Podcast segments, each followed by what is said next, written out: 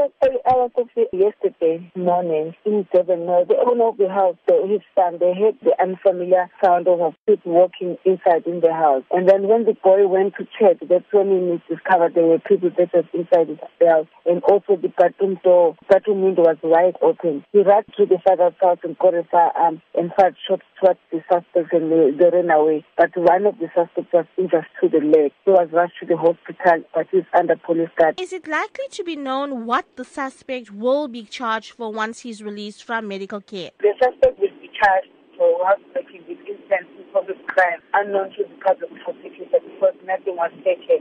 They were caught up before they could stay, but they were already inside the house. What sort of advice can you provide for homeowners who find themselves in situations such as this? It's, it's so surprising because when I was getting information, the house is fenced how the security is tight in the in the house and in the Lebanon area. I wonder how this like, the constructors got into the house because because you usually you usually tell the people to to give up security or to increase the security in their houses to alarm them all. But all that was in the house, so it means that they they, they can't. But the message that I send is I send the message to these intruders to stay away